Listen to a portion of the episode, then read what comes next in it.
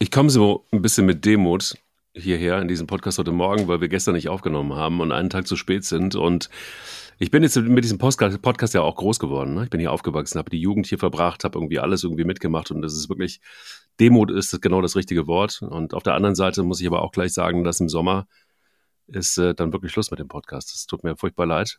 Ähm, wir haben uns ja geeinigt, Thomas und ich. Boah. Und ähm, es äh, Genießen wir die Zeit grad, einfach bis dahin. Bist, du jetzt hier eine, bist du jetzt hier gerade eine Zusammensetzung zwischen Thomas Tuchel und Max Eberl oder was? Ich bin Thomas Ebel. das ist ja Wahnsinn. Das ist Wahnsinn. Also, weil ich es kann einfach. Thomas Eberl ist ein wirklich schöner Name, finde ich. Und wenn man wirklich zwei Figuren als eine zusammenmalscht, komm, gesteh's mir zu, dann braucht es vor allen Dingen und dann am Montag nicht aufnimmt, und dann am Dienstag quasi so mit der Tür ins Haus fällt, dann brauchen wir doch mindestens Eier. Wir brauchen Eier. Der Podcast mit Mike Kleiss und Thomas Wagner. Boah, ähm, also eins muss ich erst mal sagen, bevor du jetzt gerade hier deine Metamorphose erklärst. Ja. Äh, gestern haben sich so viele Menschen Sorgen um uns gemacht. Unfassbar. Ja. Ich wurde mhm. teilweise beschimpft, äh, der, der Montag würde ganz anders laufen. Man hätte extra sein Joggen oder das Fußballtraining mit Podcast geplant, wie wir uns denn dafür nicht entschuldigen können. Andere meinten schon, ob einer von uns krank wäre oder sowas. Also, Entschuldigung an die große Gemeinde. Das tut uns natürlich auch gut, dass man uns vermisst. Wir hätten das letzte Woche eigentlich erklären müssen, weil es schon schon aus unverrückbaren Gründen feststand, dass wir erst am Dienstag aufnehmen können. Deshalb mea culpa oder ähm, wie heißt das nochmal? Mea heißt ja meine Schuld und unsere. Du als alter Lateiner? Culparus vielleicht.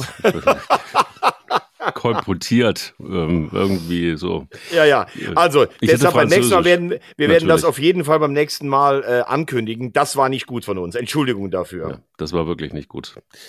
Es ist aber auch viel Gutes passiert und es ist viel Verblüffendes passiert. Und dann macht man einfach mal eine Woche keinen Podcast und schon rappelt's im Karton. Also wo sollen wir anfangen? Es ist ja, sollen wir, sollen wir bei der neuen Personalie bei Bayern München anfangen? Also demütig. Nostra bleiben, culpa übrigens. Ich habe noch mal, ich habe das große Latinum.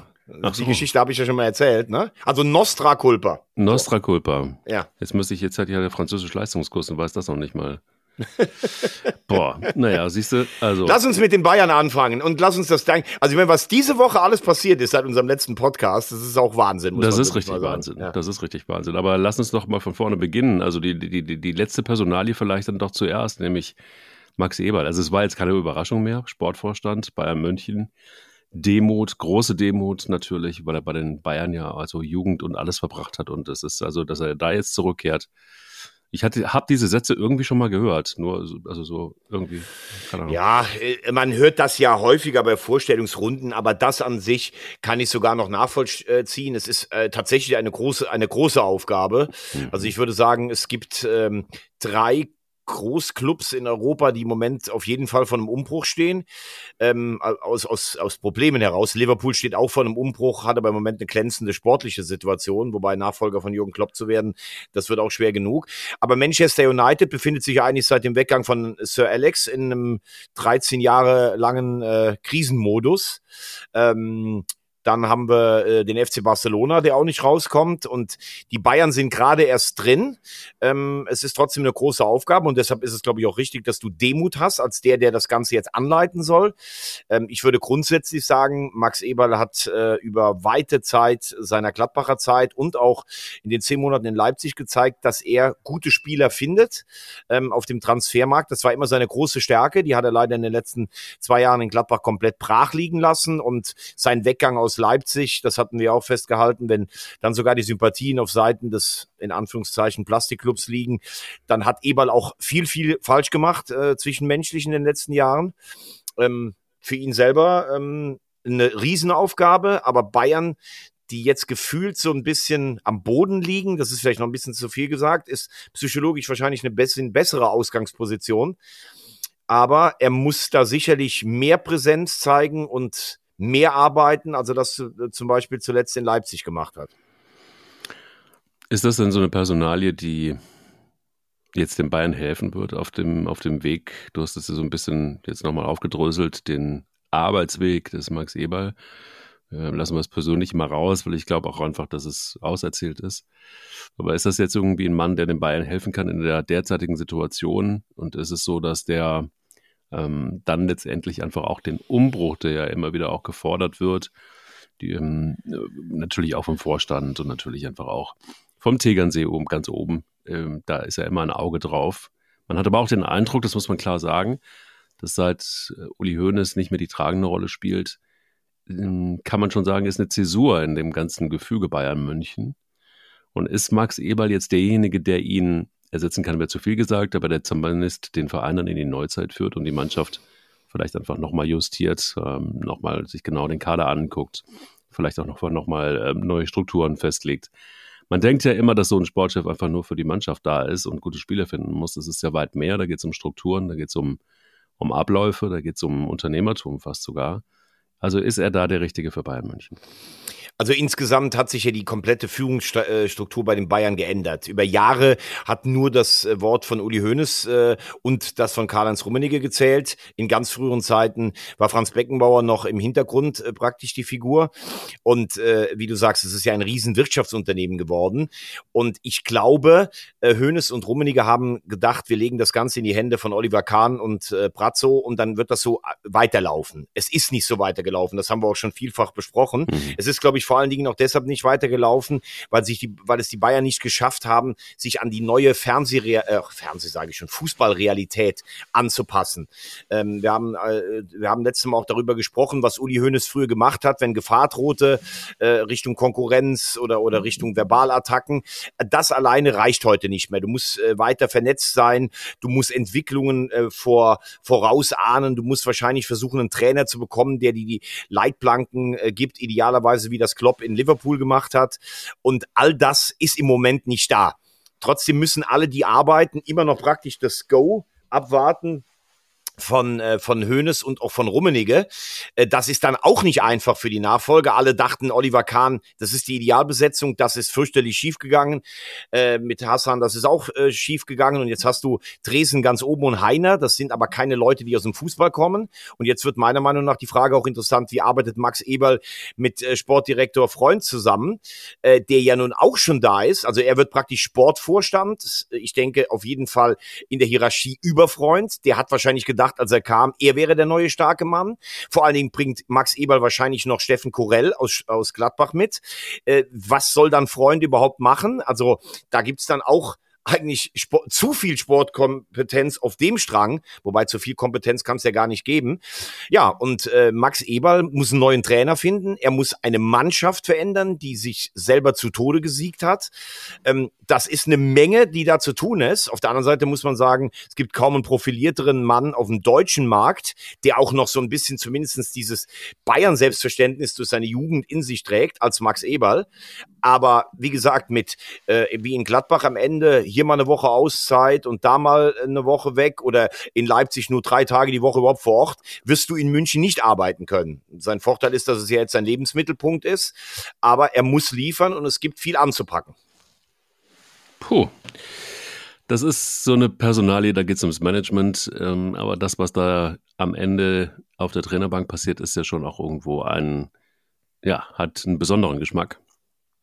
Ich habe hart gelacht, als ich dann irgendwie äh, erfahren habe, wahrscheinlich wie viele andere auch, dass Thomas Tuchel im Sommer Geschichte sein soll, bis Sommer dann aber doch Trainer bleiben soll. Ähm, da ist ja relativ viel am Rumbabern und vielleicht kannst du uns so ein bisschen reinholen, du bist da vielleicht einfach, einfach schlicht und ergreifend ein bisschen näher dran oder deutlich näher dran. Was stimmt denn nun? Ist es so, dass man ihm gesagt hat, du kannst heute schon gehen? Dann hat er gesagt, komm, Gesichtswahrung, ich mache das bis Sommer und äh, dann hat man mit der Mannschaft gesprochen und äh, sie sind dann doch noch mitgegangen. Stimmt es, dass die Mannschaft des FC Bayern München mit Tuchel nicht mehr zufrieden war und eigentlich die soforte ähm, Ablöse wollte? Ähm, ist es so, dass Thomas Müller derjenige ist, der der besondere Querulant in der Kabine ist und der nach, dem, nach dessen Pfeife alle tanzen, obwohl er kaum spielt?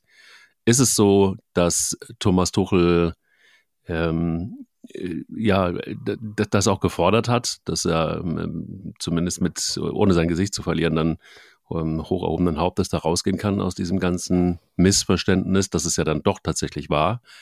Das Größte nach Jürgen Klinsmann weiß ich jetzt nicht. Also da sind sehr viele Fragen, wie du gerade gemerkt hast. Hol uns doch mal rein in die bunte Welt des Thomas Wagner. ja, in, in meine nicht. Also wenn die des Thomas Tuchel. Also, er hat bis zum Schluss die Mannschaft nicht als Mannschaft komplett verloren oder die Kabine, dass alle sagen, hä, was ist denn mit ihm jetzt los? Was, was gibt er uns damit? Wobei dieses 0 zu 3 in Leverkusen schon ein Einschnitt war, weil er da hat er praktisch das Taktikduell gegen Alonso verloren mit äh, Sachen, die nicht Bayern-like waren. Also wir richten uns nach einem Gegner. Das gibt's eigentlich nicht bei Bayern München. Mhm. Aber Ansprache bis zuletzt völlig okay. Das hast du auch äh, an der Aussage von Manuel Neuer am Wochenende gemerkt, der gesagt hat, wir sind die Verlierer, wenn wir mit so einem Top-Trainer keinen Erfolg haben. Und wenn Neuer das schon sagt, also Neuer ist jetzt sicherlich jemand, das haben wir auch gesagt, der ist jetzt, Konflikte trägt er meistens nur dann aus, wenn es um seine eigene Position geht. Aber natürlich ist er qua seiner Klasse und seiner Titel eine Führungsfigur. Und wenn der das sagt, dann weißt du auch, dass da nicht, dass äh, Tuchel keine Kabine komplett verloren hat. Mhm. Ähm, es ist einfach so, dass Thomas Tuchel schon früh gesehen hat im letzten Jahr. Er kam, er hat gedacht, das ist ja Wahnsinn. Mit der Mannschaft kannst du ja eigentlich gar nicht verlieren. Hier kannst du ein bisschen was umbauen. Er gilt ja als jemand, der auch Mannschaften formen kann. Und er hat mhm. relativ schnell gemerkt, dass diese Mannschaft äh, auf dem Grad der Sattheit war. Und er hat es auf seine Art versucht zu lösen. Er hat äh, Spieler angezählt. Er hat Spielern das Vertrauen entzogen, die Institutionen waren oder zu sein schienen, wie Kimmich und Goretzka. Mhm. Er hat das auch dem Vorstand mitgeteilt, aber er hat es auf eine relativ undiplomatische übliche Art und Weise gemacht. Er hat natürlich selber auch Fehler gemacht. Er hat keine Achse installiert. Er hat Spieler, die eigentlich auf dem Weg zu einer Achse hätten sein können, wie die Licht, hat er schlechter gemacht. Er hat äh, Kimmich und Goretzka nicht besser, sondern eher deutlich schlechter gemacht. Also mhm. die spielen jetzt auf einem Niveau, das dann auch bei aller Kritik, die wir auch geübt haben, eigentlich nicht das Niveau war, was sie in den letzten Jahren äh, gemacht haben. Und er ist jetzt natürlich ein Stück freier. Deshalb sitzt der Kimmich jetzt einfach auf hinten rechts, weil auch er natürlich der Meinung ist, dass das eigentlich Kimmichs beste Position ist. Wenn du noch Trainer bist und mit Kimmich planen sollst, musst du natürlich auch dessen eigenen Anspruch und das seines Umfelds befriedigen und lässt ihn im Mittelfeld, wo er sich ja zum Beispiel sieht. Ne? Aber diese Mannschaft ist über den Zenit drüber, über den eigenen Antrieb, muss man auch mal respektabel sagen, elf deutsche Meisterschaften zu holen, was diese Mannschaft immer einen Eigenantrieb hatte. Allergrößten Respekt. Äh, er hat allerdings auch hey, Harry Kane bekommen, der vorne trifft, vom Spiel aber mittlerweile abgeschnitten ist. Also Tuchel hat viele Symptome ausgemacht, die bei den Bayern schlecht sind, aber er hat auch keine Lösungen dafür gefunden und hat die, die noch da sind, mit seiner Art vielleicht persönlich auch nicht mehr abgeholt. Du hast auch Thomas Müller angesprochen, muss immer vors Mikro, wenn schlecht läuft. Sicherlich auch einer mit den Bayern gehen, aber wenn wir ehrlich sind, wenn er gespielt hat, auch nicht mehr in der Verfassung, in der er war, zu sagen, er macht international den Unterschied. Mhm. Und dann Personalentscheidungen, wie die Licht nicht spielen zu lassen. Upamecano, ich finde, Upamecano muss weg. Das ist kein Bayern-Spieler, der macht zu viele Fehler. Du musst meiner Meinung nach vielleicht auch wirklich bei Kimmich und Goretzka sagen, okay, ihr habt zwar am Anfang eurer Karriere war die ein Versprechen, ihr seid aber nicht diese Bayern-Achse, die das tragen kann. Vielleicht muss da auch für beide Seiten noch mal eine Veränderung her. Und warum nicht direkt entlassen, ist auch eine gute Frage. Ja, weil sie völlig blank gerade, glaube ich, im Moment sind und keinen sehen, der dort jetzt schon kommen kommen könnte und dann den, den Umbruch angehen kann. Jetzt denken sie, okay, du wirst wahrscheinlich die Meisterschaft verlieren, aber in der Champions League ist ja gefühlt noch alles drin. Und du hast ja jetzt gesehen, 2-1-Sieg gegen Leipzig. Ähm, ich glaube schon, dass sie es zusammen hinkriegen. Sollte er gegen Lazio ausscheiden, ich glaube, dann ist das Thema Thomas Tuchel direkt erledigt. Ähm, aber er wird jetzt einfach seine Rolle durchziehen und die Bayern suchen nach einem Nachfolger. Und wer soll das sein? Am liebsten die Königslösung wäre Alonso. Alonso könnte aber ein Jahr in Leverkusen einfach mit Champions League als Trainer weiter reifen. Er könnte auch nach Liverpool gehen, das für ihn, glaube ich, noch mehr Strahlkraft als die Bayern hat. Ähm, versuchst du es mit einem unbekannten Mann, mit einem De Zerbi zum Beispiel, der bei Brighton für, für Furore sorgt. Hansi Flick, glaube ich, davon hat man sich äh, verabschiedet. Was ist mit Sebastian Hoeneß, der Riesenarbeit in Stuttgart macht, der auch diesen Bayern-Stallgeruch mitbringt? Ich glaube, sie wissen es einfach noch nicht, was sie machen sollen. Und auf jeden Fall wartet auf diesen neuen Trainer eine riesen Mammutaufgabe. Ähm, gut, also, ähm, aber trotzdem nochmal die Frage, siehst du das so, dass das von vornherein eigentlich nicht die ideale Konstellation war, Thomas Tuchel und der FC Bayern? Wir haben oft drüber gesprochen, äh, wir haben auch oft drüber gesprochen, wie er sich kommunikativ so gestellt hat und auch geschlagen hat. Wir haben, äh, glaube ich, einfach auch mal immer wieder, logischerweise, das gibt es ja auch diesen Fußball-Podcast, ähm, Finger in die Wunde gelehnt, wenn es um Spielerische geht, um Aufstellung geht, um Taktik ging. Also kann man das jetzt unterschreiben, dass es ein großes Missverständnis war? Ähm, Gesundheit an den Technikchef. Gesundheit an den, oh. Ja, wirkt leicht angeschlagen. Ja, ja, aber ähm, er, sieht, er, ein bisschen er, Sorgen. er sieht verdammt gut aus. Das ist ja. äh, wirklich, also auch selbst angeschlagen. Ich weiß nicht, was los ist. Ähm, Also nochmal, Frage Missverständnis. Kann man das jetzt wirklich tatsächlich so sagen oder äh, hinkt einfach der Vergleich zu Klinsmann? Ja, der Vergleich zu Klinsmann äh, hinkt für mich total, weil Jürgen Klinsmann ist eigentlich äh, in Anführungszeichen nur ein Projektarbeiter. Also Jürgen Klinsmann stößt mit Begeisterung etwas an. Äh, er hat große Verdienste, was hier zwischen 2,6, äh, 2,4 und 2,6 entstanden ist. Aber wenn du jetzt an, an alleine wieder die Geschichte in Südkorea siehst, nur als kleinen Step, ne? Er blieb weiter in, in Kalifornien wohnen. Er ist ja im höchsten Maß ein Mann, der einfach sagt, ich ziehe meinen Weg knallhart durch. Ich verstehe ja. auch gar nicht, warum man das da immer wieder auf Seiten Verbände oder Vereine dann so überrascht ist, dass er das dann eben macht. Aber er hat auch in Südkorea, das ist eine Mannschaft, da musst du eigentlich, du bist mit Japan immer der Favorit und vielleicht mit dem Iran oder Australien, da musst du eigentlich das Ding gewinnen, verliert dann gegen Jordanien, hat zwar zweimal vorher äh, in der Nachspielzeit äh, seine Mannschaft weitergebracht. Also das ist für mich, Jürgen Klinsmann ist ein Projektarbeiter, aber für mich kein richtiger Trainer. Und Thomas Tuchel ist schon ein richtiger Trainer. Und mhm. ich kann jetzt nicht sagen, ich habe vor einem Jahr gesagt, das passt wahrscheinlich ideal zusammen. Ein Weltklasse-Trainer trifft auf Weltklasse-Spieler. Dass diese Mannschaft in ihrem Inneren wahrscheinlich schon drüber weg war und vielleicht auch innerlich so ein bisschen wie so ein, wie so ein lange liegender Apfel auch ist, das, das wissen wir ja teilweise auch nicht. Er hat es anscheinend relativ früh diagnostiziert, hat aber meiner Meinung nach auch die falschen Mittel kommunikativ ange, äh, angewendet. Ja. Aber mhm. dass Thomas Tuchel Mannschaften entwickeln kann, dass er ihnen einen Stempel aufdrücken kann, das war bisher bei jeder seiner Stationen so. Bei Richtig. Bayern muss man auch ihm am Ende ins, ins Zeugnis schreiben, das war nicht Bayern-like, das war nicht Tuchel-like. Da, äh, also man kann jetzt nicht sagen, nach einer vielleicht titellosen Saison, das waren nur die Überbleibsel einer Erfolgsära. Er hat da schon auch viele Fehler gemacht.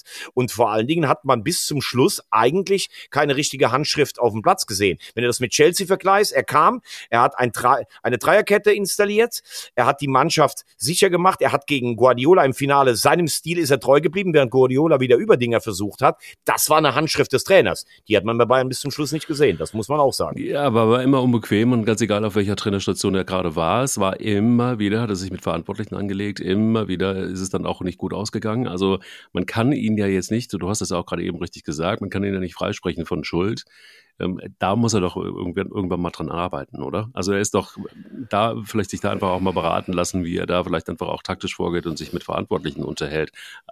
Ganz stumpf mal. Irgendwie. Ja, aber ich glaube, mit den Verantwortlichen, das war es gar nicht. Ich äh, muss ehrlich sagen, bei aller Kritik, die wir auch an ihm üben, ich finde das ja fast herzerfrischend. Also wir sagen immer, ein Trainer soll doch nicht immer nur dieselben Phrasen äh, dreschen. Der sagt einfach, was er denkt. Also das ist ich ja finde ich finde das gut. Ich finde, dass er zu viel Mimimi war und oft zu viel gejammert hat. Ja, der Leihspieler gegen uns uns und ist denn das für eine Ansetzung und was fragen Sie mich hier? Aber seine Bestandsaufnahmen, die waren herrlich offen, finde ich. Und ich finde, äh, das ist sicherlich ein Kratzer auf seiner Reputation, aber er hat in Mainz hervorragend gearbeitet, er hat in Dortmund hervorragend gearbeitet, in Paris hervorragend gearbeitet, der einzige Trainer, der je im Champions League Finale war, dass er mit Pech gegen die Bayern verloren hat und er hat bei Chelsea hervorragend gearbeitet. Bei den Bayern hat er nicht hervorragend gearbeitet, aber das hatte nichts mit Kommunikation mit der Führungsetage zu tun, sondern mit einer Mannschaft, zu der er oder zu den zu den Veränderungen, die er hätte machen sollen. Vielleicht hat er sich auch ein bisschen überschätzt und hat gesagt, ich muss er hier gegen die Mannschaft, die ich jetzt habe und dann kriege ich eine neue und die kann ich entwickeln. Die Zeit kriegt er nicht mehr, aber die Bayern haben genug eigene Probleme. Wenn wir selbst, wir haben in der Hinrunde immer Sané gelobt, wenn du die Körpersprache von Sané siehst, also ich muss sagen, das ist wieder schlimmste Körpersprache. Kimmich, Goretzka haben wir drüber gesprochen, keine Stabilität in der Innenverteidigung. Das sind alles so Themen, die die Bayern angehen müssen. Ja, bei, bei, bei Sané habe ich wirklich irgendwie so, das ist die Bienenkönigin, die noch nicht wach geworden ist irgendwie. Das war vorher irgendwie anders, da ist nichts mehr passiert. Keine Ahnung, das ist ein Rückschritt ohne Ende und bei, bei Kimmich, den siehst du irgendwie kaum noch. Also es ist insgesamt komplett genauso, sehe ich es auch. Es das ist auch zum Beispiel Musiala. Musiala ist, äh, zu Recht sagen alle, das ist ein Jahrhunderttalent und was der schon alles geleistet hat in seinem Alter. Aber mhm. der hängt im Moment auch durch.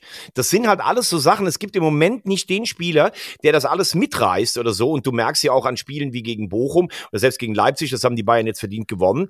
Die Gegner erstarren auch nicht mehr in Ehrfurcht im Fußball. Das geht dann relativ schnell. Und deshalb äh, fahren die Bayern auch nicht mehr so ungefährdete Siege ein wie früher. Zu Hause zwei Tore vor der Pause, eins noch dahinter und dann munter putzen nach Hause gehen. So läuft's halt im Moment nicht. So läuft's. Letzte Frage einfach zum Thema FC Bayern. Xavi Alonso, wirklich jemand, der ähm, gut beraten ist, jetzt zum FC Bayern zu gehen im Sommer? Also, also er ist es, es, derart ist nach oben geschossen innerhalb von so kurzer Zeit bei Bayer Leverkusen äh, mit einer Mannschaft, die natürlich auch entsprechend ist. Ne? Da ist Qualität da. Da hat man einfach, einfach, da muss, muss man ganz ehrlich sagen, Chapeau, Simon Rolfes und Co., ähm, was für Spieler sie da eingekauft haben und wie das da zusammenpasst vor allen Dingen, dieses gesamte Gefüge. Ähm, aber ist das wirklich die Königslösung oder ist das so ein bisschen die Ohnmacht, weil man sonst äh, nicht wirklich viel gutes verfügbares Material hat? Ja, also dass, dass Xabi Alonso jetzt auf der Liste steht, wo er mit den Leverkusen so den Bayern auf die Nerven geht, ja. das ist klar. Das ist gelernte Bayern-DNA seit 50 Jahren.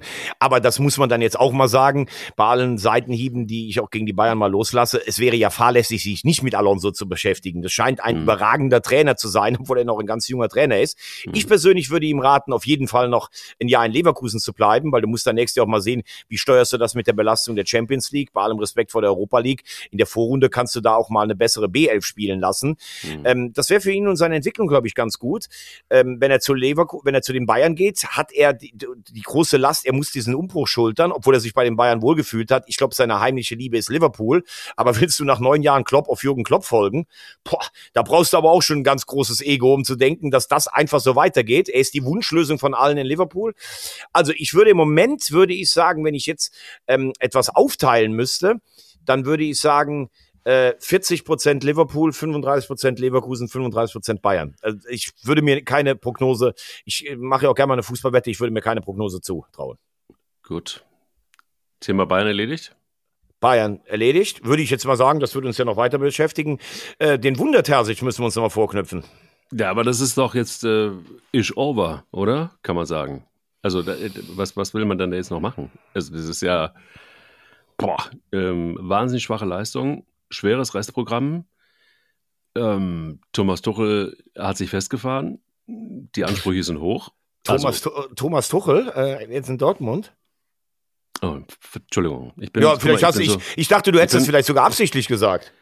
Hier traue ich ja alles zu. Das stimmt. Ja, Bei wahrscheinlich hast du es auch absichtlich gesagt. Mann, Mann, Mann, Mann. Nein, der Technikchef hat mich angesteckt. Das ist es. Das Achso, das, das sind ja Flugbakterien oder sowas. Ja, wahrscheinlich. Der Wundertersic natürlich. Mein Wundertersic es ist auserzählt, würde ich sagen. Jetzt ist es auserzählt. Ja, es wird jetzt, es wird vor allen Dingen jetzt wird's äh, tatsächlich eng, denn du hattest ja in der Rückrunde immer noch dieses Ding, dass du sagen konntest, wir haben jetzt zumindest kein Spiel verloren. Du hast ein relativ leichtes äh, Anfangsprogramm wieder gehabt, hattest glaube ich vier Siege, drei ja. Niederlagen, Ergebnis, äh, drei Remis, ergebnistechnisch auch in Ordnung in Eindhoven ein 1-1 äh, zu holen letzte Woche, obwohl das keine gute Leistung war, allerdings auch eine ziemlich skandalöse Schiedsrichterentscheidung gegen dich selber. Aber du bist am Wochenende einfach mal wie bis jetzt gegen Hoffenheim, die ja auch nicht vor Selbstvertrauen gestrotzt haben. Ich glaube, die haben einen Sieg aus den letzten 14 Spielen mhm. an deine Grenzen gekommen. Und im Moment liefern halt zu wenig Spiele ab. Also im Tor hast du kein Problem, ob Kobel oder Meier, das klappt. Riasson war letztes Jahr so ein Energiespender, der ist nicht da. Schlotterbeck äh, fällt auch immer mal wieder in ein Leistungsloch. Man hat immer wieder den Eindruck, er hat die Kurve geschafft. Ähm, dann hat es am Anfang das, das, äh, das Theater mit Sühle, der jetzt dann auch ausgefallen ist. Ähm, Hummels, der auch nicht in die, an die Form anknüpfen kann der letzten Rückrunde. Marzen hat super eingeschlagen, war am Wochenende auch nicht da. Sabitzer finde ich eigentlich mit Malen am konstantesten.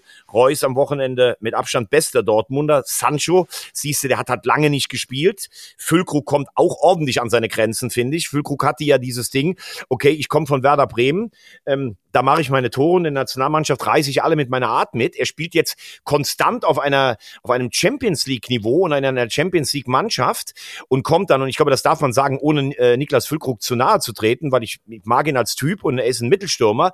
Das ist halt dann auch keine Weltklasse. Das darf man halt auch mal Danke, kritisch dass anmerken. Du sagst. Ne? Danke, dass du sagst. Das ja. ist also schon noch ein Unterschied, wenn du das mit Kane oder sowas vergleichst. Ja. Ähm, der kann an guten Tagen in der internationalen Klasse mitspielen. Und für mich zum Beispiel eine, eine ganz krasse Personalie. Also wenn ich sehe, dass vor der Saison Sebastian Kehl Alvarez holen wollte, der jetzt bei, bei West Ham United spielt, der meiner Meinung nach in diese Mannschaft, weil wir ja auch immer wieder, immer wieder über dieselben Themen reden, Mentalität, Zweikampf und all das äh, reden. Und den wollte Edin Terzic nicht, weil er Emre Can stark machen wollte. Also möchte ja, mich jetzt auch möchte mich jetzt hier auch nicht in, in einem permanenten Emre äh, Can Bashing üben, aber in seiner Zeit in Dortmund hat er außer der letzten Rückrunde noch nie konstant auf irgendeinem Niveau ge gespielt. Ich ja. kann auch diese Körpersprache nicht mehr sehen, wie er zu einem 5-Meter-Pass hingeht, als wenn das jetzt gerade für die Welt in der Filmaufnahme gemacht wird. Und ich habe gesagt, vom Spiegel vielleicht proben, wie die Kapitänsbinde richtig setzt. Nein, Emre Can ist auch kein Weltklasse-Spieler. Der hat auch Probleme auf internationalem Niveau. Es gibt mal Spiele, da denkst du, jetzt geht's. Und das soll der Anführer von Borussia Dortmund sein, der wahrscheinlich selbst mit sich genug zu tun hat. Diese Mannschaft ist einfach schlecht zusammengestellt in Sachen Mentalität und Ter Terzic kriegt die Kurve nicht mehr. Ja. Und ähm, wenn Watzke den Daumen ja. langsam senkt, senkt, dann ist er, glaube ich, nicht mehr zu halten. Ja, aber du hast natürlich auch ein Problem als Emre Can. Also du musst halt irgendwie gucken, und nimmst du die, die nimmst du die althergebrachte Pomade, nimmst du wieder als Hassun, nimmst du vielleicht dann doch irgendwie ein Bioprodukt für die Haare. Das ist auch eine Entscheidung, die du in der Kabine treffen musst. Das ist nicht so einfach. Also also ich kann den, ich kann Emre Can total gut verstehen. Wenn ich in den Spiegel gucke, denke ich, ja, verdammte Axt, was machst du heute Morgen? Du musst ja, irgendwie ja, ja, du, das ist ja das klar. Ist Deshalb bist du ja auch hier der, bist du ja auch der schön, schön geföhnte des Podcasts. So Nein, aber jetzt mal, jetzt aber mal Ironie weg. Ich glaube einfach, dass es da immer noch zu viele Spieler gibt. Ich habe dir vor drei, vier Wochen gesagt, oder als wir damals über den Abschied von Watzke, den angekündigten, gesprochen haben, ich würde mir mal wieder diese Frechheit, diese Gier der Kloppjahre zurückwünschen. Auch sich mal mit den, mit den Stall äh, oder mit den Platzhirschen Bayerischen wie den Bayern anlegen. Dortmund ist eine bräsige Wohlfühloase geworden. Irgendwas erzählen sie immer vom zweiten Leuchtturm. Leverkusen hat die links, rechts und in der Mitte überholt. Und jetzt müssen sie sogar, drohen sie sogar das mindeste Minimalziel, das, die, die Lebensader Champions League zu verpassen. In Dortmund stimmt fast gar nichts mehr, muss man ehrlich sagen. Und es wird dringend ähm, Zeit, äh, da mal durchzufegen und aufzuräumen. Und ich weiß nicht, ob Edin Terzic noch diese Kraft irgendwie so, so hat aus sich innen heraus. Wir haben darüber geredet, dass er immer noch Stallgeruch hat, dass er Fan ist. Aber kann der jetzt auch Leuten weg, äh, äh, wehtun? Wie sieht's überhaupt finanziell aus? Borussia muss ja als börsennotiertes Unternehmen noch immer gucken, was können wir machen. Also von der Mannschaft, die da ist, würde ich fünf, sechs Hochkaräter einfach im Sommer äh, wegschicken, weil sich sonst die Mentalität in der Truppe auch nicht ändert. Ja, zumal du einfach, äh, wenn du jetzt nochmal auf das Spiel gehst, das ist ja Wahnsinn gewesen, wenn du einfach mal guckst, was da passiert ist. Emre Can, Schlotterberg, äh, Ryerson, wenn du solche Böcke äh, wirklich gegen Hoffenheim machst, ist doch klar, dass du das Spiel nur verlieren kannst. Und ich finde, das sind halt Böcke zu viele. Wir haben auch viel über Nico äh, Schlotterbeck gesprochen. Für mich auch ein Spieler, der in der Nationalmannschaft nie was verloren hatte, habe ich nie verstanden. Äh, Emre Can haben wir jetzt irgendwie auch auserzählt. Ähm, aber wenn du dann tatsächlich solche brutalen Fehler machst, und das ist nicht das erste Mal, dann denke ich mir so, okay, irgendwas stimmt da insgesamt nicht mit in der Abstimmung. Irgendwas stimmt da aber vielleicht auch, keine Ahnung, vielleicht sind es auch wirklich, äh, sind es auch Defizite im Training. Vielleicht ist es auch so, dass, dass der Wunder Terzic tatsächlich einfach auch nicht einfach nur mit dem schönen Zauberstab dahergehen kann, sondern dass es vielleicht einfach dann ein bisschen an Qualität fehlt, um so eine Mannschaft auch zu steuern, um solche Charaktere auch ähm, äh, sich mal auf die Seite zu nehmen. Ähm, Will es kaum aussprechen, aber es ist ein junger Trainer.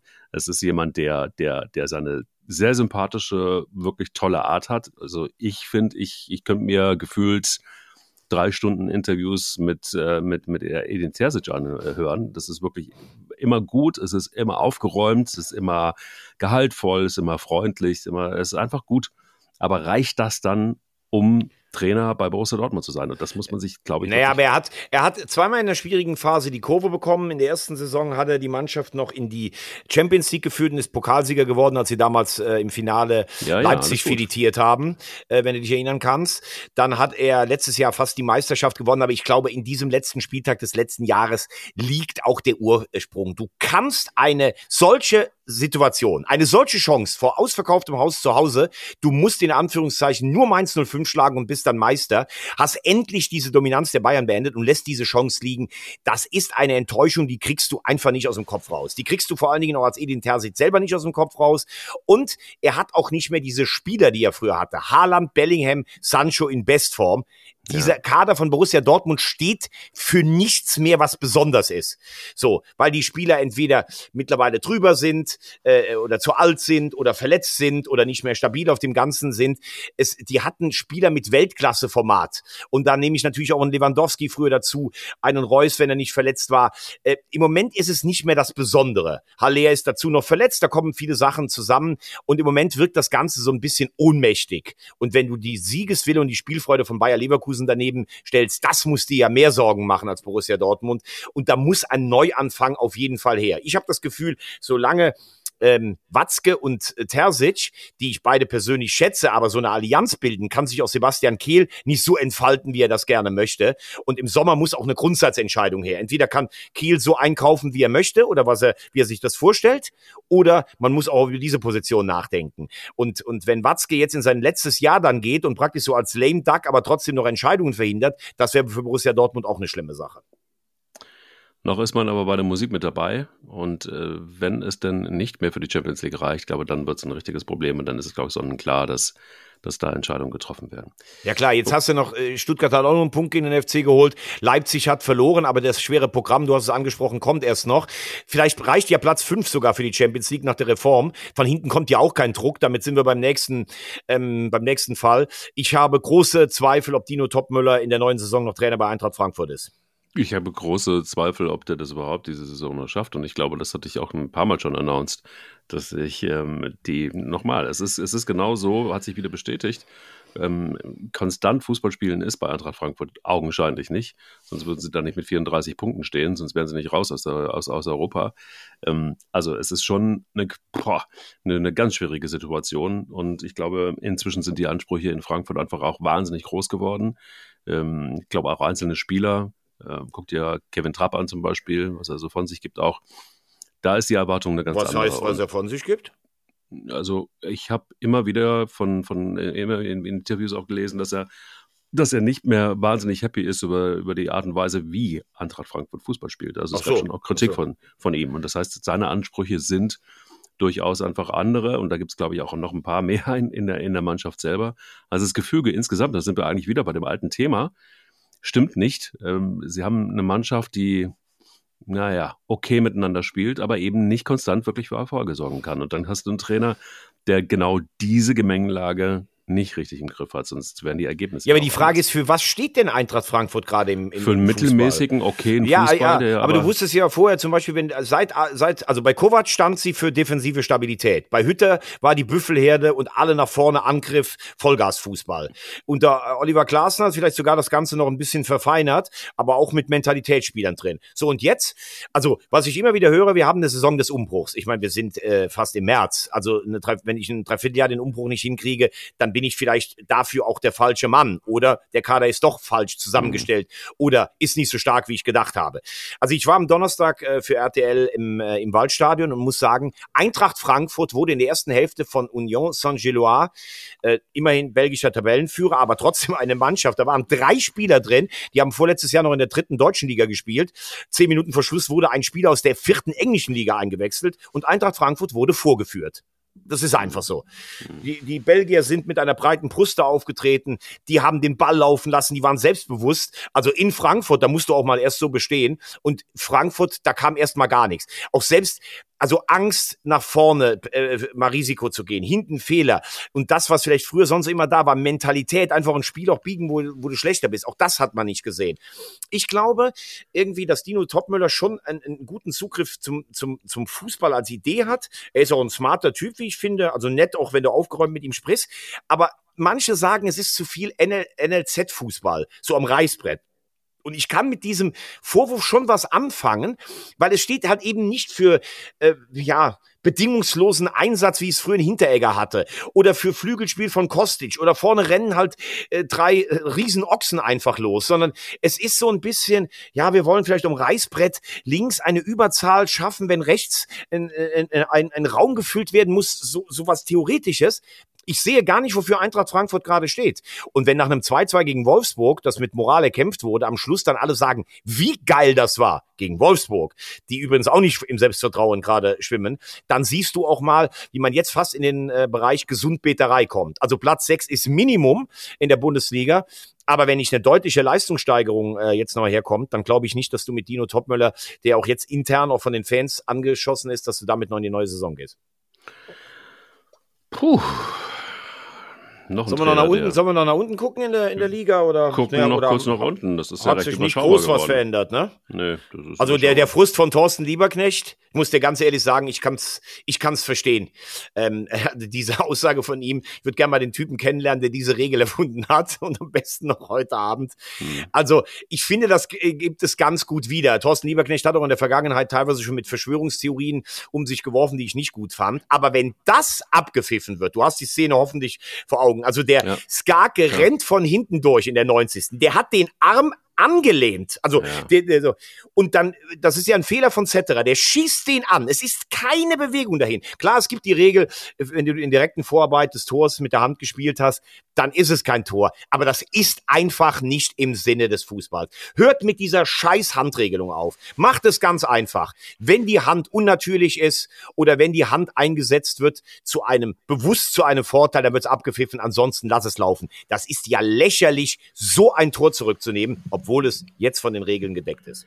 Ich sage immer Astronautenfußball dazu. Also man kann sich dann irgendwie auch totregeln und dann hast du irgendwie genau das Ergebnis und dann hast du halt einfach auch, und ich bin völlig bei dir, ein lieber Knecht, der sauer ist. Ähm, auf der anderen Seite ist es halt auch so, dass Darmstadt 98 13 Punkte hat und es kommt nicht von ungefähr. Also ja, gut, sie haben ja auch die, das, den niedrigsten Etat und die schwächste Mannschaft, meiner Meinung nach. Aber wenn du das Spiel gewinnst, hast du übrigens 15 Punkte und bis zwei Punkte hinterm Relegationsplatz. Also das ist dann schon ein Unterschied. Ja, Okay. Ja, nicht ja. Also ich meine, als präsiger Anhänger des Weißen Balletts, der wahrscheinlich auch mal kurz jetzt hier, wir müssen ja vielleicht auch mal am Ende der Saison äh, überlegen, ob wir unsere Ziele noch hier weiter erreichen in diesem Podcast zusammen dann nach vier Jahren. Also das hört sich mit vier Punkten mehr jetzt als Darmstadt 98, muss ich dir jetzt auch mal ganz klar sagen. Das ist jetzt wirklich ein bisschen arrogant gesprochen. Ja, aber das gehört ja auch ein bisschen dazu. Also es ist ja auch so, wir können ja auch gleich noch mal über den HSV reden, das so dieses läppische 1 zu 0 und wo alle jetzt irgendwie die, die, die neue Schiebermütze von Steffen Baumgart. Nein, nein, nein, das stimmt äh, ja nicht. Aber gut, da reden wir also, gleich drüber. Ja, genau. Äh, und Königsdorfer das erste Mal nach 100 Jahren wieder trifft. Aber ähm, ich bin schon bei dir. Also um, um Spaß beiseite, es ist, es ist äh, boah, eine ganz schwierige Situation. Das heißt natürlich auch eine Gemengelage. Union Berlin punktet. Ähm, ähm, es ist ähm, die ganze Konkurrenz läuft davon. Du hast einen großen Abstand zu VfL Bochum als erster FC Köln, der wirklich schon wirklich groß ist. Das heißt also, ähm, es geht nur noch um den Relegationsplatz unten. Es ist genau so, wie du gesagt hast, genau. Äh, seit Wochen sagst du das ja schon. Und, ja, äh, weil ich auch letzte Woche haben wir ja über Gladbach gesprochen. Gladbach hat mit dem 5-2 gegen Bochum beeindruckenden Ausrufenzeichen gesetzt, weil wir gesagt haben, wenn sie da nicht gewinnen, kommen die auch nochmal rein. Ich glaube, es ja. geht nur um die letzten drei. Wobei ja. man ja auch sagen muss, dass die letzten drei am Wochenende ordentliche bis gute Leistungen gezeigt haben. Also der FC das hat das gut gemacht in Stuttgart, Mainz hat es richtig gut gemacht in Leverkusen, durch den Torwartfehler verloren und Darmstadt hat es auch richtig gut gemacht in Bremen. Aber sie haben halt null oder einen Punkt, deshalb ist der Abstand nach oben zu groß. Ich würde sagen, wie gesagt, diese drei spielen ihre eigene Meisterschaft aus. Ähm, bin jetzt mal gespannt auf das Spiel Mainz gegen, gegen Gladbach, weil ich habe ja gesagt, mir gefällt die Energie des neuen Trainers äh, von, von Mainz. Hm. Und äh, ja, der FC hat jetzt Leverkusen vor der Brust. Du, du machst auswärts, machen sie es echt gut, aber du musst halt auch irgendwann mal Tore schießen. Und das scheint mir die, das größte Problem beim FC zu sein. Ja, das ist es so. Und das ist absolut total. Und ich äh, bin mir aber auch sicher, dass jetzt den, den, den einen Dämpfer in der Saison, den Bayer Leverkusen bekommen wird, das wird jetzt am Wochenende passieren in Köln.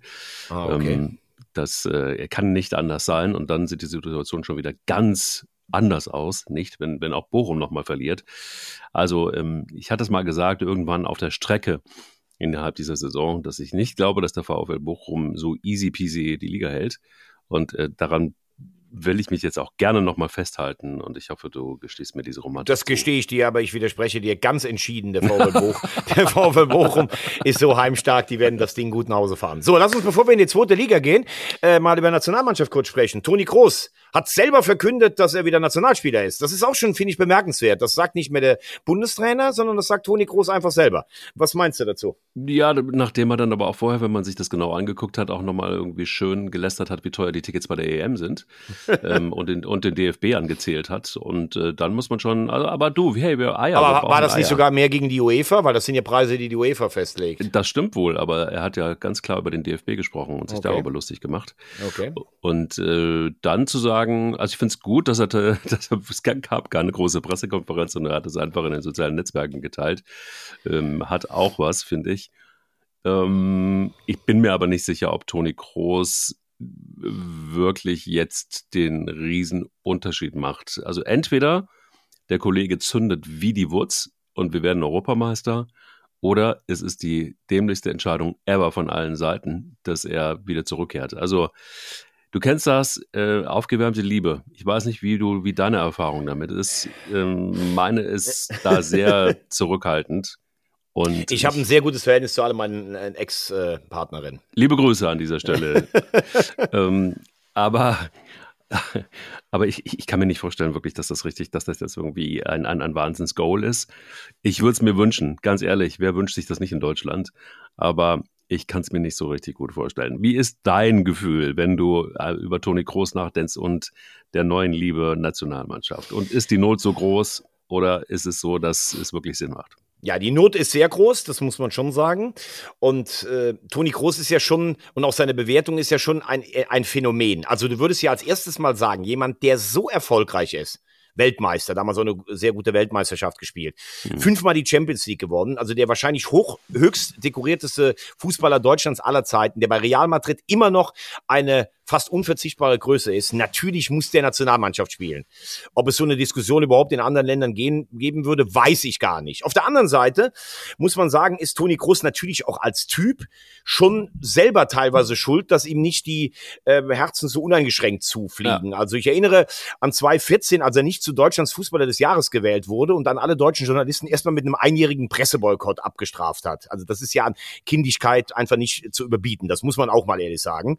Und ähm, ich habe das ja hier auch ganz klar gesagt. Ich fand sein Interview damals, äh, das ja von vielen auch noch gefeiert wurde, nach dem Sieg von Real gegen Liverpool, fand ich dem Kollegen ziemlich unverschämt gegenüber, weil ich es auch nicht verstanden habe. Man kann als dritte Frage schon mal die Frage stellen, ob Liverpool nicht in dem Spiel eigentlich fast die bessere Mannschaft war. Da ist ja dann auch so, also wir Deutschen können einerseits nicht mit unseren Helden umgehen, heißt es immer, aber auf der anderen Seite, wenn wir eine kritische Frage mal stellen, dann ist es auch direkt Majestätsbeleidigung. Also ich glaube, Toni Kroos hat sich nie gewertschätzt gefühlt. Das kann ich an seiner Stelle sogar verstehen. Da wurde ihm ja auch viel Dreck von den Bayern nachgeworfen. Ja. Ähm, und er, er lässt es meiner Meinung nach nur an der falschen Stelle manchmal rum. Denn dass Toni Kroos absolute Weltklasse ist und einer der größten deutschen Fußballer aller Zeiten, da darf es überhaupt gar keinen Zweifel drum geben. Ja. So, das ist das eine. Die zweite Frage ist, passt Toni Kroos mit der Art, wie er Fußball spielt? Er kann in jeder Mannschaft der Welt spielen. Er könnte auch bei City spielen, weil er einfach eine unfassbare Sicherheit am Ball hat, weil er eine Ruhe hat, weil er auch als Typ so viel erlebt hat und vorangeht. Der kann in jeder Mannschaft dieser Welt spielen. Mhm. Aber kann er seine Stärken so einbringen, wie er die bei Real Madrid einspielen kann? Mhm. Da ist er der Taktgeber, da hat er eine Passquote von 98 Prozent und es sind natürlich nicht nur Querpässe, wie viele sagen wollen, aber er hat natürlich auch Defizite in der Rückwärtsbewegung. Er ist auch nicht der Schnellste. Er ist jetzt ja. kein Dribbler.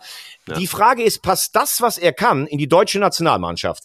Wenn du dir jetzt die Fußballer anguckst, die du im Mittelfeld um dich rum haben könntest, in Bestform. Musiala, Wirtz, Gündoan, da muss man schon sagen, da mit einem Groß zusammen, das könnte schon so ähnlich mal in eine Richtung gehen wie Real Madrid oder Manchester City. Aber hat diese völlig verunsicherte Mannschaft, hat die überhaupt im Moment, die, äh, sind die überhaupt in der Lage, diesen Fußball zu spielen? Was macht die Rückkehr von Toni Kroos mit der Hierarchie? Denn der wird natürlich ganz oben angesiedelt sein. Völlig zu Recht auch qua seiner Erfolge. Das ist ja die nächste Frage. Die enge Verbindung von Nagelsmann und Groß auch über die Berateragentur wird der ein oder andere vielleicht auch, der raus ist. Nein, wird das auch vielleicht mit Argus Augen sehen. Kimmich ist ja jetzt ganz klar. Das hat ja auch Nagelsmann schon gesagt. Der spielt hinten rechts. So, Kimmich wird wahrscheinlich denken, boah, ich bin im Moment auch nicht gerade so gut drauf. Ist ja gut, dass ich wenigstens da noch einen Stammplatz habe. Goretzka, erster Kandidat, vielleicht gar nicht im Kader zu sein. Was ist mit Sané, dieser Diva, der ja nach dem dritten Sprint zurück schon denkt, oh, jetzt bin ich aber dreimal gelaufen, jetzt bleibe ich erstmal stehen. Also, ich finde, dass ein Spieler wie Toni Groß, wenn er selber Bock da drauf hat, und er scheint ja irgendwie was mit Deutschland auch noch vorzuhaben, also mit der Anerkennung hier, dann musst du über dieses Thema immer nachdenken, weil er einer der besten Fußballer Deutschlands aller Zeiten ist. Aber in dieser höchst verunsicherten Mannschaft, ob er da all das einbringen kann, was er bei Real Madrid jetzt gerade einbringt, da darf man zumindest schon mal drüber nachdenken. Julian Nagelsmann hat eine Idee. Ich glaube, Julian Nagelsmann kann auch ein bisschen All-In gehen, weil nach dem Turnier wird er eh kein Bundestrainer mehr sein. Da bin ich mir sicher, weil er wird wieder Vereinstrainer sein. Mhm. Aber es ist nicht einfach gesagt zu sagen, okay, wir haben hier groß, hoch dekoriert und einer der besten Fußballer und jetzt klappt alles direkt besser. So einfach, glaube ich, ist es auch nicht. Glaube ich auch. Kann mir auch gut vorstellen, dass, ähm, dass er in einem gut funktionierenden Konstrukt, und das hast du gerade eben sehr interessant angesprochen, äh, Mannschaftskonstrukt überall spielen kann, aber die Nationalmannschaft ist eben nicht dieses eingespielte gute Konstrukt. Und das ist, glaube ich, der Fehler. Das heißt also, es kann gut sein, dass er sich so ein bisschen dem, dem Niveau anpassen muss und oder aber sein Niveau viel zu gut ist, um das auch ausspielen zu können, was er kann. Und das ist für mich die Krux. Und da glaube ich irgendwie nicht wirklich dran, es sei denn, der ein oder andere äh, fängt sich wieder. Du hast Sané angesprochen zum Beispiel. Ähm, was ist mit dem einen oder anderen Spieler? Was ist mit Musiala, der im Moment im totalen Loch hängt? Ähm, schafft ist Julian ich bin, ich, bin, ich bin mal ganz hart. Also ich würde mir überlegen, ob ich Sané überhaupt mitnehme. Weil für mich, wenn ich draußen sitze, der hat wirklich alles, was du brauchst. Aber der zieht mhm. mich mit seiner Körpersprache selbst als Zuschauer schon so weit runter, dass ich da gar keinen Bock mehr drauf habe. Entweder, Junge, du kapierst jetzt, was du hier gerade für eine Chance auch mit einer Heim-EM hast, oder bleib zu Hause. Das sage ich jetzt mal ganz polemisch, weil auf sowas habe ich eigentlich keinen Bock, mir das anzugucken. Und dass wir nachher schon alle danach suchen, oh, da hat er mal einen Sprint nach hinten gemacht. Das ist ja lächerlich. Also das muss doch wohl eine Selbstverständlichkeit sein. Und wenn du das, wenn du darauf keinen Bock hast, dann bitte aussortieren. Boah, da weht aber ein eisiger Wind durch den Leopardenmantel. Ja. Mein lieber Freund. Zieh dich warm an. Ja, ja. Was sagst du eigentlich, äh, auch noch ein Thema, bevor wir in die zweite Liga gehen. Äh, was sagst du zur Außendarstellung der DFL mit dem Investorendeal? Jetzt kannst du die DFL auch zumachen, finde ich. Also ähm, es ist Wahnsinn, finde ich, was da, was da passiert ist. Am Ende ist es gut. Also ich finde, äh, für, für den Fußball ist es einfach wahnsinnig gut. Ich finde es auch gut, dass in irgendeiner Form diese ganzen, haben wir ja auch schon äh, sehr oft drüber gesprochen, die ganzen Fanproteste dann irgendwo auch zu was geführt haben und letztendlich einfach auch die Kraft des einen oder anderen Funktionärs in den Vereinen. Ähm, also insgesamt war die Gemengelage relativ klar und ähm, stellt natürlich aber auch so ein bisschen die DFL ad absurdum und äh, so muss man sich, glaube ich, einfach mal grundsätzlich insgesamt über die eine oder andere Struktur, Gedanken machen, weil so funktioniert es, glaube ich, nicht mehr. Aber es ist. Ich, glaub, ich glaube, Mike, ich glaube, dass die Außendarstellung einerseits schlecht war, weil relativ deutlich auch wurde, dass Martin Kind gegen das Votum seines eigenen Vereins gestimmt hat und damit erst die Zweidrittelmehrheit ähm, ja, äh, ja ähm, also lautbar wurde und auch, ja, wir haben auf geheime Abstimmung ähm, haben wir beharrt. Aber für mich stellt sich ein ganz anderer äh, eine ganz andere Frage. Die DFL argumentiert ja jetzt, okay, da hätten wir jetzt noch ein Stück weit Solidarität gemacht, wobei Solidarität 80 Prozent kriegt die erste Liga, 20 Prozent die zweite, ja. weiß ich nicht. Aber jetzt äh, droht ja die Gefahr, okay, jetzt gehen vielleicht äh, irgendwelche Clubs wie Bayern oder auch Dortmund in die Super League. Jetzt holen die sich ihre eigenen strategischen Partner noch an Bord. Da wird das, wird das Gefälle eh noch größer. Und wir hätten die 100 Millionen so gut für die Infrastruktur gebrauchen können, um den Anschluss an äh, England und Spanien nicht zu verlieren. Da sage ich ganz klar, mir ist es scheißegal, wie wir den Anschluss zur Premier League oder zur Primera Division haben. Also zu England haben wir eh schon lange verloren, zu Spanien auch. Mir ist es auch egal, ob Deutschland Top-3-Liga ist, die Bundesliga, oder nur noch Sechster oder Siebter. Es kann übrigens daraus auch was Gutes entstehen. Wenn du siehst, wie abgehängt lange die Italiener waren, hatten jetzt drei Mannschaften in den Europapokalfinals. Wenn du Belgien siehst, die ja aufgrund ihrer Größe, früher waren belgische Mannschaften in Europa in den 80er, 90er Jahren immer eine Macht. Jetzt ist die Liga klein, es ist eine Ausbildungsliga und trotzdem führt Gilloas Eintracht Frankfurt vor.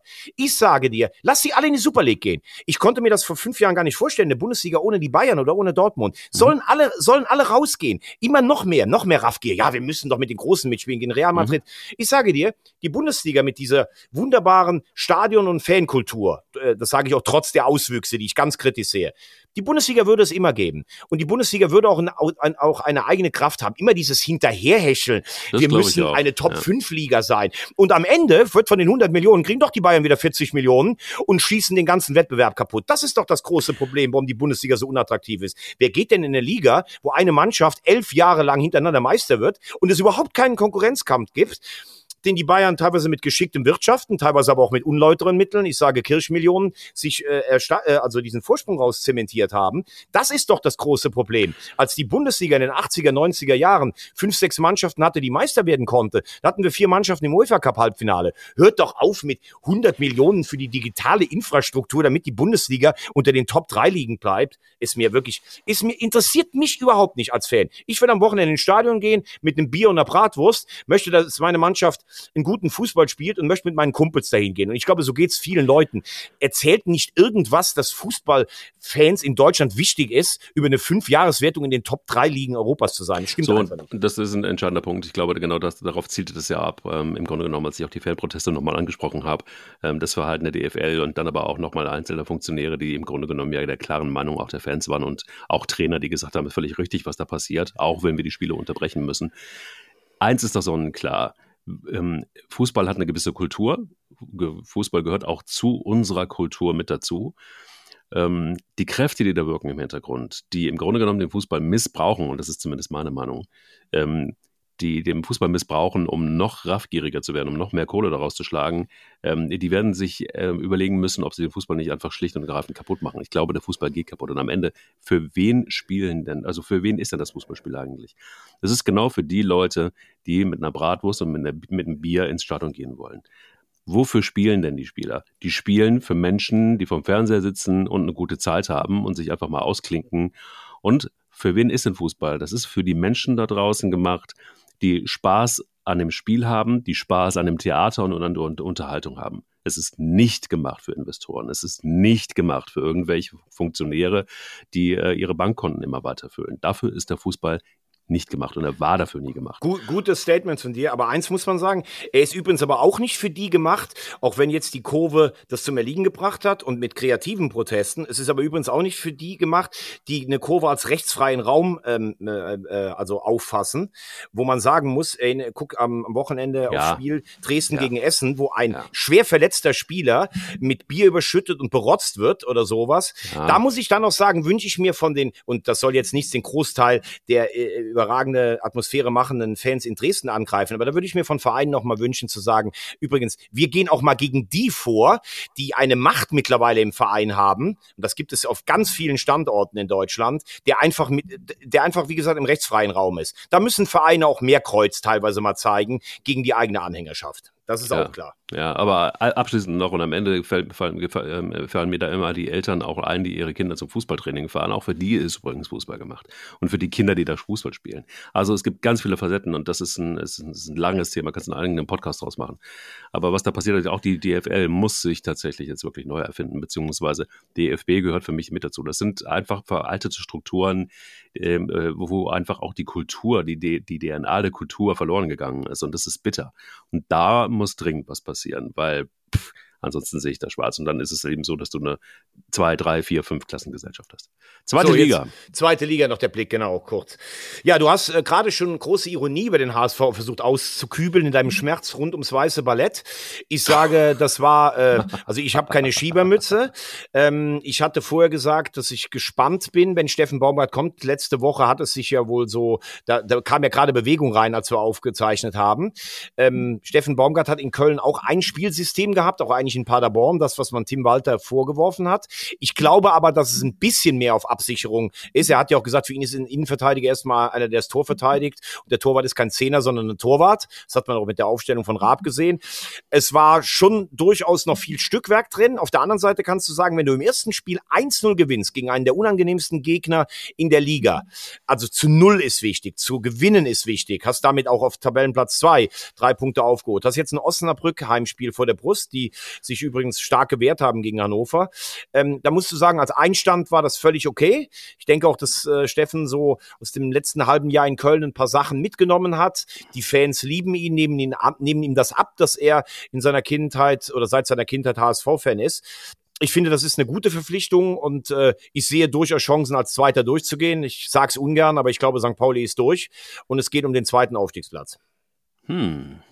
Also ich fand das Spiel in der ersten Halbzeit vor allen Dingen des HSV und du weißt, dass ich ähm, den HSV auch sehr, sehr mag, aber ich fand in der ersten Halbzeit war es kein gutes Spiel des HSV. Ich fand es insgesamt einfach auch gut. Jetzt muss man sehen, neuer Trainer und und und, und muss sich auch finden. Wäre auch erstaunlich nach der, Hin nach der Rückrunde, wenn jetzt alles direkt auf Knopfdruck äh, funktionieren würde. Ja, das ist, da bin ich ja komplett bei dir. Trotzdem ist es aber auch so, dass man jetzt irgendwie nicht sagen kann, dass, dass, dass dieser Einstand von äh, Steffen Baumgart jetzt nun irgendwie Wunder bewirkt hat.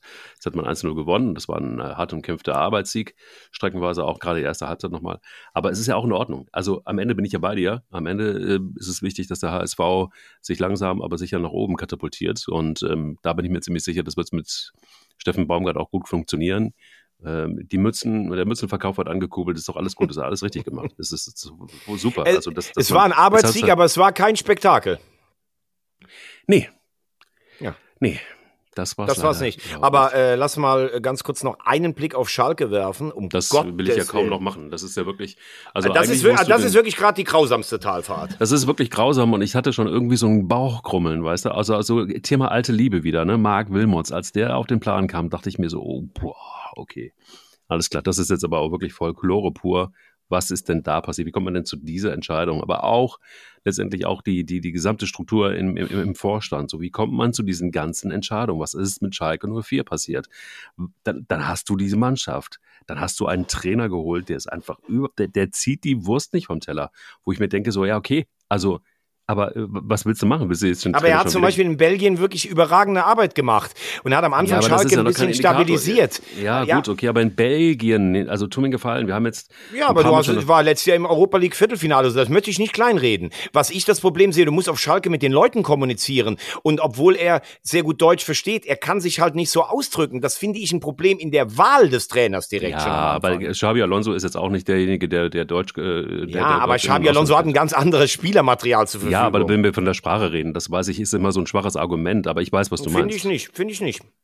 Ja, aber also es gibt doch einige Trainer, die, die, die der deutschen Sprache jetzt nicht so mächtig sind, dass man sagen kann, der kann mir jetzt irgendwie auf dem iPad erklären, wie die, wie die, wie die Strategie läuft und alle hören zu und alle verstehen es. Also da brauchst Nein. du auch den einen oder anderen. Ja, aber ich meine, du brauchst doch schon auch ab und zu vielleicht mal eine Ansprache als Trainer, dass du als Fan, und Schalke ist ja ein ganz spezieller Verein, dass du zumindest das Gefühl hast, der drückt ungefähr aus das, was ich mag. Wer spricht denn, also du hast äh, Leute, die in der Vorstandsspitze sind, die nie was mit Fußball zu tun haben haben. Richtig. Dann hast du Mark Wilmots, der kommt aus einer Ära der Eurofighter, für mich ein Weltklasse-Spieler, ja, ja. wirkt aber jetzt fast so ein bisschen wie so ein äh, etwas in die Jahre gekommener Zirkusdirektor, ja. der da mit dem Wagen vorfährt. Und dann hast du den unten, der in der Manege steht, der, der die Löwendom türen soll, der aber wahrscheinlich gar nicht die Sprache spricht oder sowas. So, so meine ich das so ein bisschen. Mhm. Also Schalke, das ist ja, das kannst du dir ja nicht angucken, wie die in Magdeburg vorgeführt wurden. Dieser stolze Verein, ich glaube zum fünften Mal in einem Auswärtsspiel stellen die Fans den Support ein. Da laufen Spieler rum, die werden eingedreht. Du weißt gar nicht, wie haben die den Weg jemals in die Schalker Kabine gefunden. Vor der Saison haben mir Leute erzählt, das wäre der Aufstiegsfavorit Nummer eins. Da kommt keiner nur ansatzweise an sein Leistungslimit ran. Ja, keine Wahnsinn. Schnelligkeit, keine, keine Ideen. Die können froh sein, dass die letzten beiden Heimspiele 1-0 gewonnen haben gegen Braunschweig ja. und Wehen. Jetzt ja. kommt St. Pauli der Tabellenführer. Und dann sagt Marc Wilmots, ja, die Situation ist noch nicht dramatisch. Da sage ich, Marc Wilmots, ich habe dich geliebt als Spieler, ja. obwohl du nicht beim HSV gespielt hast. Wie die Situation ist nicht dramatisch. Die ist hochdramatisch. Das könnte man vielleicht nur sagen. Mhm. Also es sind wirklich streckenweise Kräfte am Werk, wo ich denke, so wie kommt man zu dieser Personalie und warum, warum passiert das dann? Also Weil zu wenig Kompetenz da ist. Und ja, im Hintergrund gut, erzählt dann äh, Clemens Tönnies noch, er könnte aber helfen, der die ganze Scheiße mit ins, ins Rollen gebracht hat. Mit seinen ständigen Indiskussionen zum Boulevard, mit seiner Nicht-Fußball-Ahnung, mit Kohle, die un, äh, äh, ja, floss wie, wie äh, mit seinem Gazprom-Deal und das weiß ich nicht alles. Und der soll jetzt der Retter von Schalke sein. Der hat doch selbst die Misere mit eingebrockt. Ja, aber die Frage Frage ist ja, und da können wir gleich zum nächsten Sorgenkind kommen, nämlich dem ersten FC Kaiserslautern.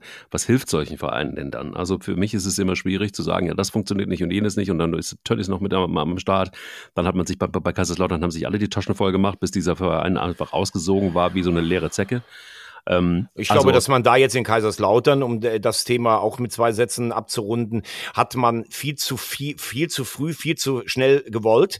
Äh, angeblich stehen im Hintergrund Leute, die sagen, wir müssen wieder in die Bundesliga. Ich hätte gesagt, spielt erst mal zwei, drei Jahre stabil zweite Liga, bevor ihr an solche Ziele gehen könnt. Umbruch viel zu krass, viel zu viele Spieler im Kader, Leistungsträger ausgemustert, die dann aber immer noch in der Kabine sitzen, die Neuen, die nicht einschlagen. Ein äh, Sport, ein, ein Sportassistent, äh, Enis Hairi, die rechte Hand von Thomas Hengen, der wie so ein Rasenmäher durch die Kabine fährt und alle Strukturen zerschlagen mhm. will. Äh, jetzt kriegt selbst Friedhelm Funkel vier Stück. Also um den Betze kann es einem auch Angst und Bange werden, muss man ehrlich sagen. Ja, aber wie hast du das Spiel gesehen? Also ich fand, also ich hatte da überhaupt nicht das Gefühl, dass Friedhelm Funkel in irgendeiner Form eine Idee hatte. Es war mal sichert er ab, dann lässt er sie wieder offensiver spielen. Ein ständiges Hin und Her. Es war noch keine, vielleicht war das aber auch einfach zu früh. Es war keine Linie drin. Es war, die, die Auswechslung habe ich nicht verstanden, weil die dann zu einem Zeitpunkt kamen, als die Mannschaft einigermaßen stabil war, wo sie sich dann, wo das Gefühl hat, sie hat sich ein bisschen eingespielt. Also ich habe irgendwie den Eindruck, das wird wahnsinnig viel probiert, sowohl bei Schalke als auch beim, beim ersten FC Kaiserslautern. Aber solche Sachen kannst du doch eigentlich nur dann wirklich ausprobieren, meinetwegen in der Sommerpause oder in der Winterpause oder was auch immer. Naja, aber also äh, ich glaube, wir sollten mal eine Sonderhalbe Stunde nächstes Mal für die zweite Liga machen und dann nicht mal so viel über die Bayern sprechen, weil wir sind jetzt schon noch über eine Stunde. Ähm, schon also, ich nee, nee, lass uns doch zwei daraus machen. Ja, ja, nee, das glaube das glaub ich nicht, aber äh, ich also ich glaube jetzt zu sagen, wo ist die Idee von Friedhelm Funkel, das ist, glaube ich, keine richtige Frage, weil Naja. Friedhelm Funkel ist jemand, der jetzt als Feuerwehrmann kommt, zu einer zutiefst, wie ich gesagt habe, verunsicherten Mannschaft. Und er ist jemand, der normalerweise es schafft, eine Abwehr zu stabilisieren. Vier Gegentore ist Wahnsinn. Mhm. Nach vorn läuft wenig im Moment mit Ideen, obwohl sie vorne auch schnelle Spieler haben. Und das ist das genau, was man sich Sorgen machen muss, weil Friedhelm Funkel ist normal jemand, der baut von hinten die Basis auf, Genau. steht hinten, kriegt maximal ein Gegentor, vorne geht eins und irgendwann kommt das Selbstvertrauen zurück. In Nürnberg haben sie es ganz ordentlich hingekriegt, gegen Karlsruhe war es grausam und ich glaube, die Aufgabe ist für ihn noch schwerer, als er sich das selber vorgestellt hat. Aber ich würde jetzt nicht nach dem zweiten Spiel und einer Woche Trainingsinhalten sagen, wo ist die Idee von Friedhelm Funkel? Die Idee von Friedhelm Funkel war immer, auf Stabilität zu gehen, die Leute mitnehmen, Heimspiele zu gewinnen. Spiel am Wochenende in Rostock wird enorm wichtig und ich würde sagen, da nehmen wir uns am Montag tatsächlich mal äh, die Zeit, äh, die Sorgenkinder der zweiten Liga ein bisschen länger äh, zu beleuchten. Sehr, sehr. Ich, eins wollte ich noch kurz erzählen. Gerne. Ich war am Wochenende in, ähm, in Wien. Rapid gegen Austria, das große Wiener Derby, wie die äh, Österreicher sagen. Mein Freund Tommy Kraus ist ja Co-Trainer bei den Grünen. Wir haben nach neun Jahren das erste Mal ein Heimspiel gewonnen gegen die Austria. Es war überragend. Einfach so ein Fußballtag in Wien. Die Sonne hat geschienen. Es gab Kaltgetränke. Es war eine fantastische Atmosphäre, also wie, wie, wie in der Bundesliga. Der, der Schlachtruf Wien-West-Hütteldorf ist immer noch in meinem Kopf drin. Also das summt immer noch so ein bisschen. Also das war ein geiler Ground. Ich habe äh, echt tatsächlich viele Fußballfans getroffen, die unseren Podcast kannten. Mike, wir haben auch Fans in Österreich. Schöne Grüße Liebe an Grüße alle, nach Österreich. an alle Grün-Weißen und natürlich auch an die Violetten, die jetzt traurig sind nach einer 0 zu 3 Niederlage. Ich hoffe, Tommy Kraus hat seine Stimme wiedergefunden. Und äh, ganz am Schluss, weil wir das ja auch immer machen, müssen wir, glaube ich, schon noch einen der allergrößten Fußballer ähm, ehren, die es, die es in Deutschland jemals gab. Ich fand es sehr verwunderlich, dass es am Wochenende keine offizielle Schweigeminute in der Liga gab. Also angeordnet äh, von der DFL und vom DFB, ähm, weil ich finde, dass Andreas Brehme das absolut verdient hat. Ja, Äh, das, Jemand, ähm, der Deutschland zum, zum, äh, zum Weltmeistertitel äh, geschossen hat. Ja, Ähm, ich glaube, man kann sagen, dass es ihm am Ende seines Lebens nicht besonders gut ging. Ähm, Mhm. ich glaube, er hat darunter gelitten, dass das, was er am besten konnte, das hat er bis 35, 36, 37 ausgeübt. Ähm, er war ein wunderbarer Fußballer, der der beste beidfüßige war, den, den äh, ja, die Fußballwelt wahrscheinlich je gesehen hat. Er ist ja auch der Einzige, der bei Weltmeisterschaften mit zwei verschiedenen Füßen einen Elfer reingeschossen hat. 86 im Elfmeterschießen mit links, brachial gegen Mexiko und äh, im Elfmeterschießen gegen England 90 und den entscheidenden gegen Goycochea, den Elfmeterkiller mit rechts ganz präzise ins Eck. Ähm, ist ein wunderbarer Fußballer, der keine Nerven hatte, der vielleicht gegen, wenn man sich das nochmal anguckt, 90, das Achtelfinale gegen Holland, das ist eine Ode an den Fußball. Aber er hat als Trainer am Anfang in, Lever in Lauter noch reüssiert, dann ist es dann ist es in Unterhaching und in Salzburg und in Stuttgart nicht so gut gelaufen, auch an der Seite von Giovanni Trapattoni. Und er war dann irgendwann auch nicht mehr so gefragt. Also weder als Trainer noch vielleicht wie sein Freund Lothar, der seine Aufgabe als Experte gefunden hat, oder wie Franz Beckenbauer, der mit seiner natürlichen Aura gesagt hat, jeder Tag ist schön. Ich glaube, dieser Bedeutungsverlust, der ist dann schon auch krass für, für, für diese Menschen. Schau mal, Helmut Rahn, 54, der hatte am Ende dann auch, ähm, der hatte Probleme äh, auch so ein bisschen hat gesagt, ich kann diese Geschichte selber nicht mehr hören. Auch teilweise mit dem Alkohol. Gerd Müller war Alkoholiker, hat zum Glück den Entzug geschafft. Ähm, und ich glaube, dass ähm, Andreas Bremer auch so eine Aufgabe am Ende so ein bisschen gesucht hat, die ihn so ausfüllt, weil mit 35 oder 37 dann aufzuhören, das, was du am besten konntest, das macht sicherlich schon auch was.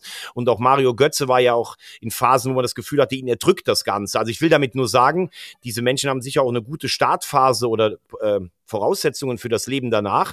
Aber ganz so einfach scheint es dann auch nicht zu sein, so eine so ein großes Ding geschafft zu haben, was dann irgendwie auch zur Bürde vielleicht im Leben wird. Ich fand, ähm, es gab ganz viele, manchmal denke ich so, scheiß auf die Schweigeminute. Es gab ganz viele tolle Statements von Wegbegleitern oder von Freunden von Andreas Brehme, die ich viel wichtiger fand eigentlich als die Schweigeminute. Ähm, spricht er sich sicher auch Lothar Matthäus an, der irgendwie auch gesagt hat, er hat selten so viel geweint, nur nach dieser, nach dieser Nachricht, ähm, die er da bekommen hat von seinem Freund Andreas Brehme. Ähm, ich bin völlig bei dir. Es ist so ein Spieler, der, der glaube ich, dann wirklich abgeschnitten wurde, äh, so mit 36, 37 Jahren der dann auch nicht mehr so richtig auftauchte. Und ähm, ich unterschreibe alles, was du sagst. Es war auch der Spieler, der, warum ich habe das ja hier in dem Podcast, ich meinte das wirklich ernst, ähm, das war auch unter anderem der Spieler, warum ich diese Bettwäsche hatte vom ersten FC Kaiserslautern. so als kleiner Pimpf, ähm, weil es immer ein Riesenidol war, ähm, auch mein Fußballidol war. Ähm, es war jemand, der vielleicht nicht so schillernd war wie, wie viele andere ähm, zu dieser Zeit, aber es war vielleicht einfach auch jemand, der, der, der so ein bisschen ja, abgehängt wurde und, und viele nannten ihn auch ein Freund. Und da denke ich mir dann immer so, ja, aber unter Freunden hilft man sich da vielleicht. Ja, aber da, aber da muss man sagen, die, die Freunde waren schon da. Also das ja, weiß ja, die Freunde ich, waren da. Ohne in, die, ohne in die Tiefe zu gehen, aber so dieser Freundeskreis um Rudi Völler und Lothar Matthäus und so, die waren schon für ihn da. Das ist auch Mhm. immer, immer die Frage, ähm, ohne jetzt da auch jetzt so in die Tiefe zu gehen, aber was, was, was bringst du dann auch selber nochmal dazu? Fakt ist, dass er einfach ein total witziger, angenehmer Typ war, wenn du auf ihn zukommst, fast sogar ein bisschen schüchtern, wenn man zu ihm sagt, äh, Herr Bremer, das ist aber echt toll, mit Ihnen jetzt mal ein Interview zu machen, habe ich immer früher, da war ich 18 Weltmeister und er so, ach ja, Mensch, da hat er dann fast sogar ein bisschen schüchtern gegrinst und ich meine, der hat den Elfmeter reingeschossen, nicht Mhm. Ja. ich als Fragensteller oder Ja, sowas, ne? genau, Und genau. was alle sagen, und das fand ich auch immer schön, eigentlich diese, diese Lebensfreude. Es gibt unfassbare Geschichten, die hat Rudi Völler mal erzählt, 86 nach dem WM-Halbfinalsieg gegen Frankreich. Es war am Mittwochabend, den amtierenden Europameister rausgeworfen. Das Finale gegen Argentinien vor der Brust. Sagen auch Journalisten, die dabei waren. Es war das letzte Mal, dass in Querétaro auch Journalisten im WM-Quartier waren. Es muss da eine Tequila-Schlacht gegeben haben danach nachts, wo halt die Genannten auch alle dabei waren oder sowas. Und Mhm. ganz außen links saß dann am, am Tresen saß Andi Brehme, links der junge Thomas Bertholz, so die haben die Flügelzange gebildet und es muss legendär gewesen sein. Man redet heute noch darüber. Deshalb sage ich, also Andi Brehme war sicherlich ein Fußballer, wie du den gerne in der Kabine hättest. Kameradschaftlich, freundschaftlich, durchaus auch Party- und Trinkfest und ein wunderbarer Fußballer mit einem mit einem begnadeten Fuß und ich meine, da müssen wir nicht drüber reden. 63 ist überhaupt kein Alter und äh, ja, dann würde ich mal sagen, ganz romantisch verklärt. Hoffen wir mal, dass er mit dem Franz jetzt auch wieder ähm, vereint äh, sich über über Fußball einfach unterhalten kann. Dem ist nichts hinzuzufügen. Und ähm, ich werde mir die Bettwäsche nochmal rausholen. Sie existiert nämlich noch. Und äh, werde nochmal in meinen kühnsten Träumen ähm, alles das durchgehen, was Andreas Brehme so geleistet hat auf dem Platz. Ruhe in Frieden, du wunderbarer, beidfüßiger Fußballer.